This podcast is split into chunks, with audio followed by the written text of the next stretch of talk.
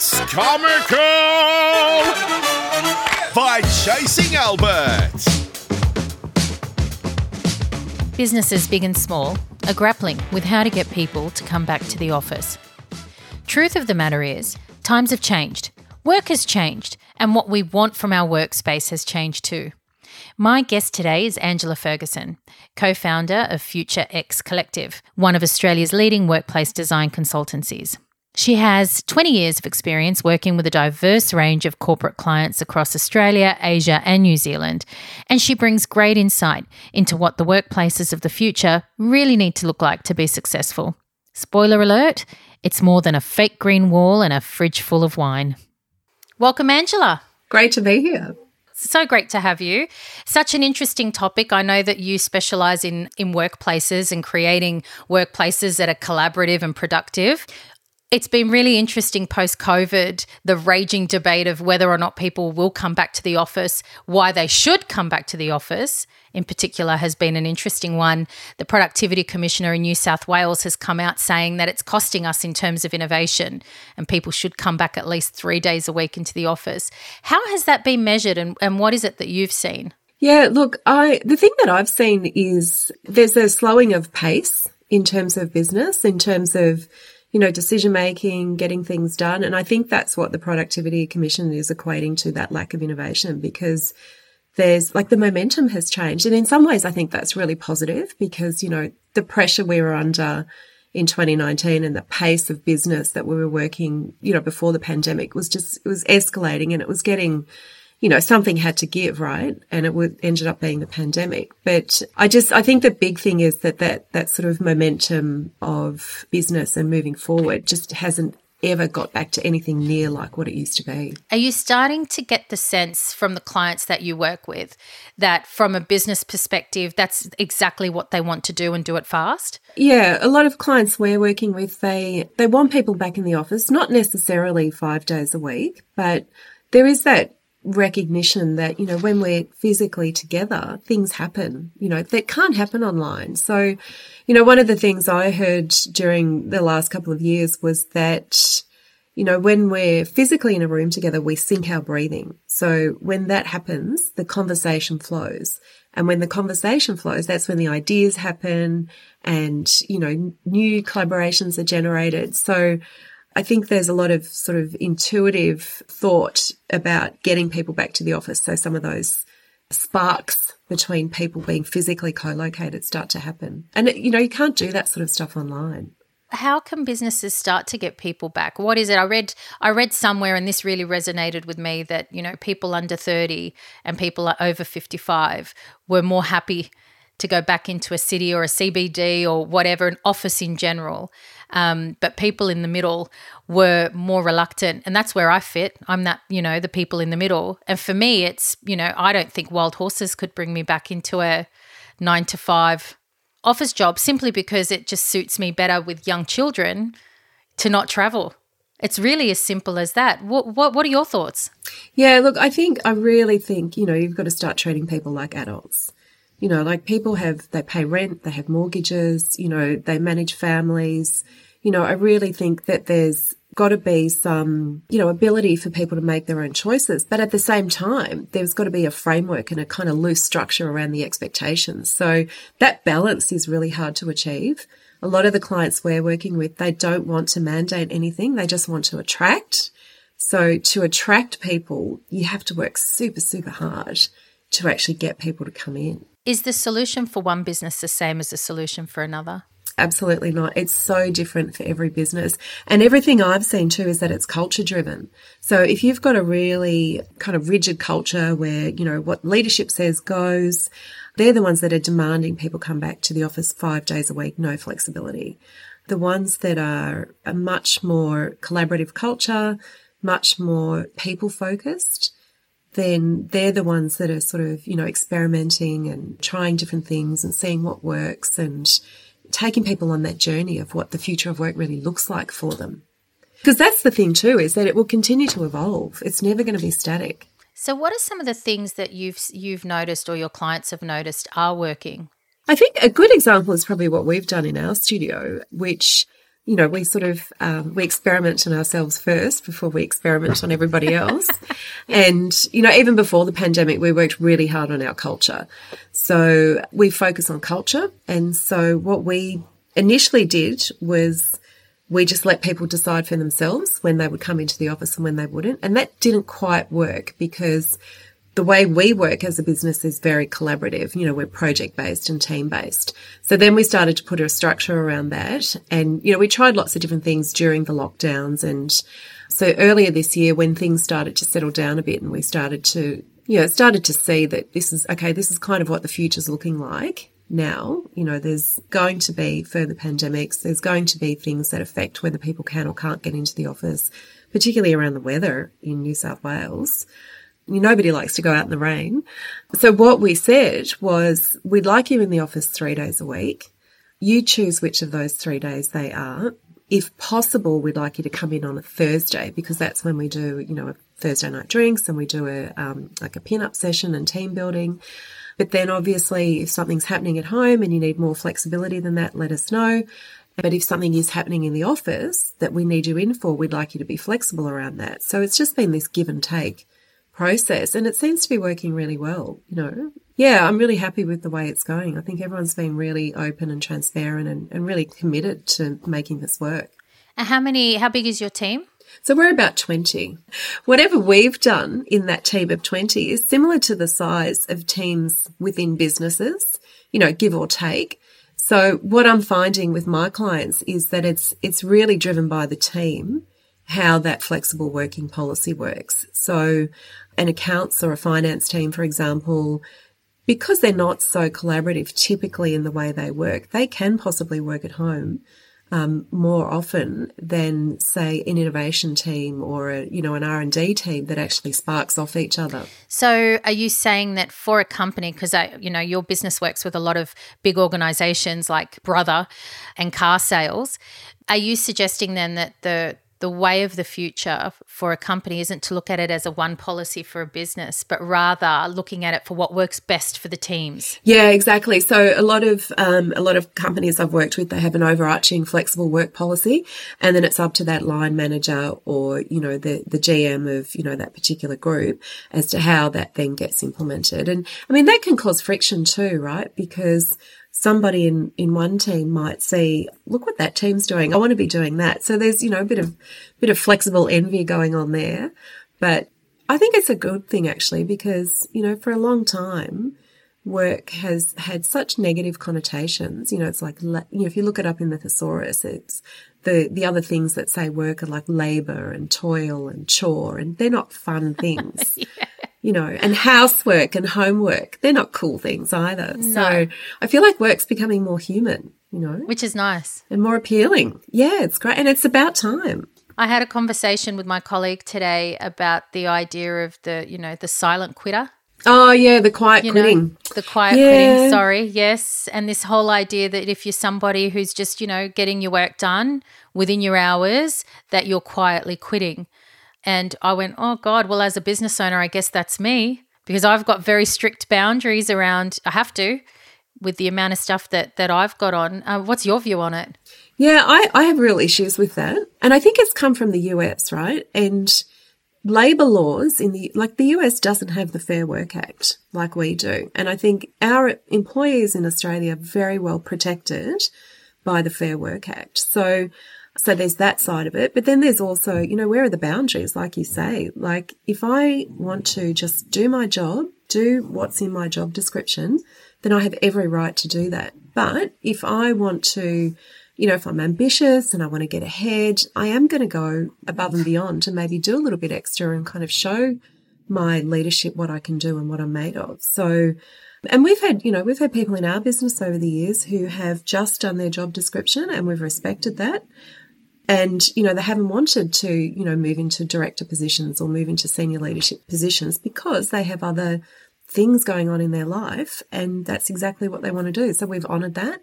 But then we've got other people who are like you know who might want my job for example and i'm really happy to you know give them more and more responsibility not to work them into the ground but just to provide the opportunities that they're looking for. Yeah for me i think there's a big difference between going above and beyond right? Outside of work hours and going above and beyond within your work hours, it's still possible Yeah. to overachieve without completely working yourself into the ground. Before I ask you about what the workplace of the future looks like, something that um, I wanted to ask you about is this optimum workplace experience. Can you tell me what that is? It's a great question, and thank you for asking it because it's my absolute passion. So, my core skills are around workplace strategy and workplace design. And whenever we've done workplace strategies, it hasn't just been about what the workplace will physically look like when it has been designed and built. It's always been about how does culture and leadership feed into the behaviors around the workplace? What does technology and agility look like? So can I pick up my laptop and move anywhere in my future workspace and be able to seamlessly plug and play? And how do we, you know, connect with each other? What is the health and well-being piece in the workplace? You know, how ready are people for change? Are they change fatigued or are they ready for new experiences? And then of course there's the workplace strategy and the workplace design. And the strategy is around you know what is the best flexible or hybrid working policy for people. So they're the six pillars that we have that we think makes up or our experience has shown if you want a successful workplace if you want to tick all the boxes to create this really holistic experience of what work looks like for people that's you know enriching and fulfilling and supports people in self-actualizing then if you address all of those six things and not necessarily get them perfect from day one, but if you're consistently addressing those things, then you're going to have an incredible workplace. And when I say workplace, I mean not just the physical space, just the whole, you know, the experience of belonging to that organization, of, you know, doing fulfilling work, of connecting with colleagues. Yeah, so if you hit all of those six pillars, it's going to be an awesome place for people to work and an awesome company, right? A really successful, awesome company. You mentioned before that there no two solutions are the same, but I don't know. To my simple mind, I think, but surely there is there's common ground for any business. What is that? Yeah, I think the common ground is that before COVID, so at Future Space, which is our architectural part of the business, interiors part of the business, we identified that there were three main reasons people came to work, and they were to get focused work done, to collaborate with their colleagues, and to, you know, have some of those social interactions. The priorities were really about collaboration. The biggest complaint was about being able to get the focus work done. And then the social stuff was nice to have. And then post COVID or after COVID, we found that the main reasons people were coming to work were for the social connections. Collaboration was also really key, and a lot of the focus work could be done at home because, you know, people sort of already set up for working at home. So, I mean, those things are consistent in terms of the reasons people go to a place to work that's not home or not somewhere else, but just the priorities of those is what has changed. And then, so that then has a knock on effect for what the physical environment starts to look at, look like. So if people are wanting to socialize, then those spaces like those big cafes or kitchens or innovation labs or hubs or those sorts of things, like they've become bigger and taken up more space within the uh, workplace. So it's is it the death of the office? Is that what we're talking about now? You know, the individual closed door that someone sits in? Yeah. yeah. Well, funnily enough, though, we are seeing a lot more of those one to two person small rooms because conversations like you and I are having now are not great when they're done in the open plan. So people need those one, to, you know, those small rooms to be able to duck into, to do those video calls, to not disturb their colleagues, to not be disturbed by their colleagues. So it's interesting, like there is more built environment. There's a lot less desks. So a lot less rows and rows and rows of workstations, a lot more, you know, team areas and flexible furniture and collaborative zones, and a lot more of those small built rooms. But yeah, but they're not owned, so they're all shared. There's a lot more shared space.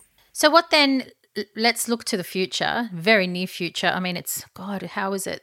Almost 2023 already. What does the workspace of the future look like? And when you say look like, right, you mean physically and aesthetically look like.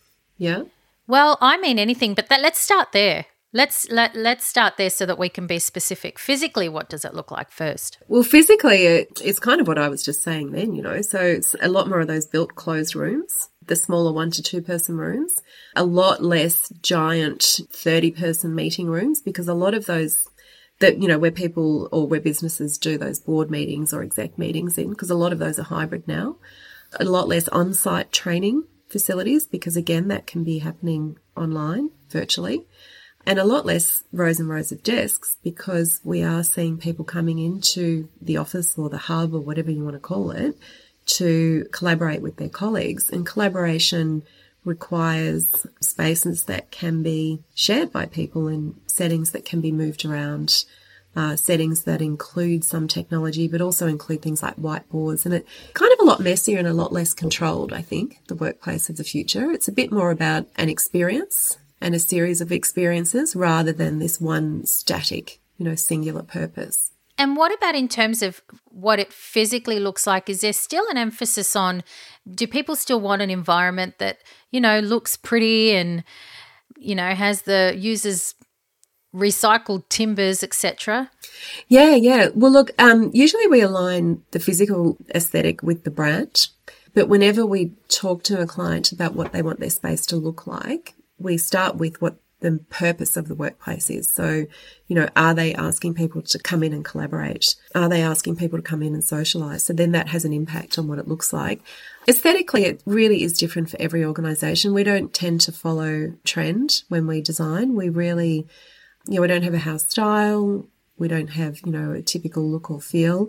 We actually really respond to a client. So, for example, you know, a financial services client is going to be a little bit more formal than, you know, a tech sector client. And so that then has an impact on, you know, if they're in a commercial building, for example, or, or they're in a warehouse, then the aesthetic starts to play out quite differently. So that's aesthetically. What about um, the other softer aspects of a workplace? What are the trends for the future there? I think the trends are really around people and culture. The businesses that I've seen are most successful are the ones that put culture first and people first, and then everything else kind of falls into place around that. And so, by, you know, when I say look like, what I mean is how people experience working there. Years ago, we did some work for Wotif.com, and they were in a commercial office tower and they wanted to move to a really cool, funky warehouse because their workplace didn't say anything about who they were as a business, how kind of vibrant and energetic and obsessed with travel that they were.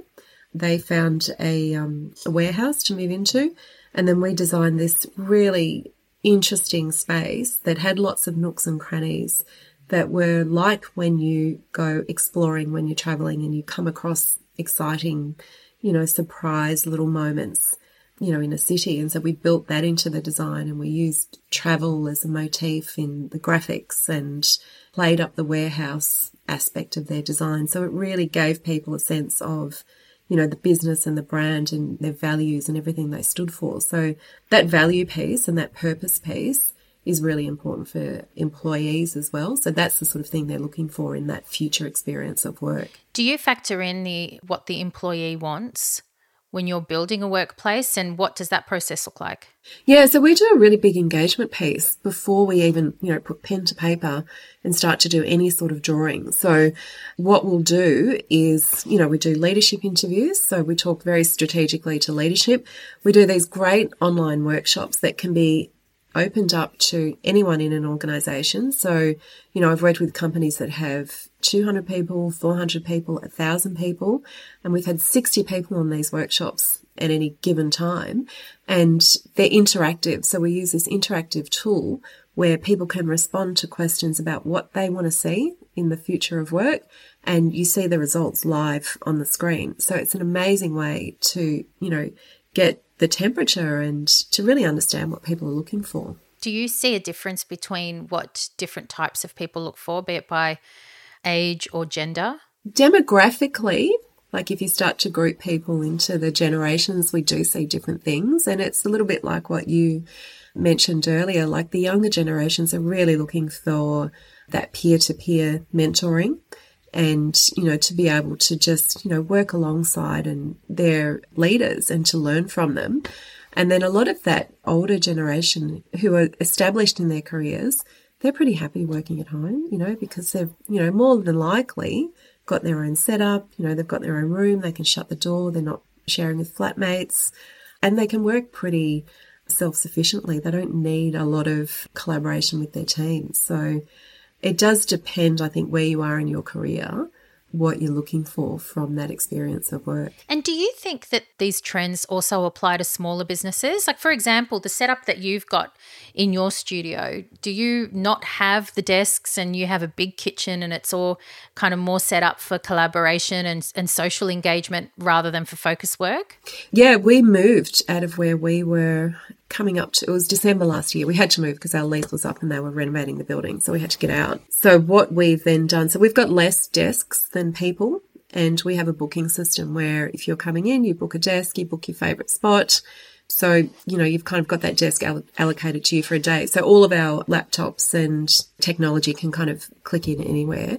And we're about to renovate. So we moved into this space that was already fitted out and it was a great opportunity actually because we could then you know move things around, test and learn, treat it a little bit like this um, you know hackable space that we can play with and do what we want.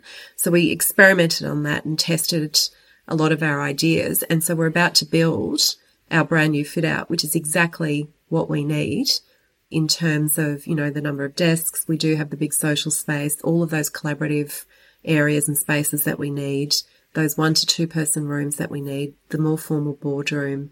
So we've got this great opportunity to build our ideal environment that's going to suit the way we work and gives us the ability to, we can probably fit another 15 people in um, based on how the flexible policy is p- playing out. Are you going to have any ping pong tables and billiard tables a thing of the past? Well, I've never understood, like, I've always been so busy at work, I've never had time for any of that stuff, right? Yeah, no, same. Yeah. I found that it, the IT guys are always the ones that use them. Yeah, and they're good for like Friday night drinks or Thursday night drinks, but yeah, they take up a fair bit of real estate, and the noise of the ping pong table in the middle of the office is a bit aggravating. Agreed. Yeah. Awesome. Well, thank you, Angela. Thanks for coming on. That was really interesting. Oh, thank you. Thanks for having me. My pleasure.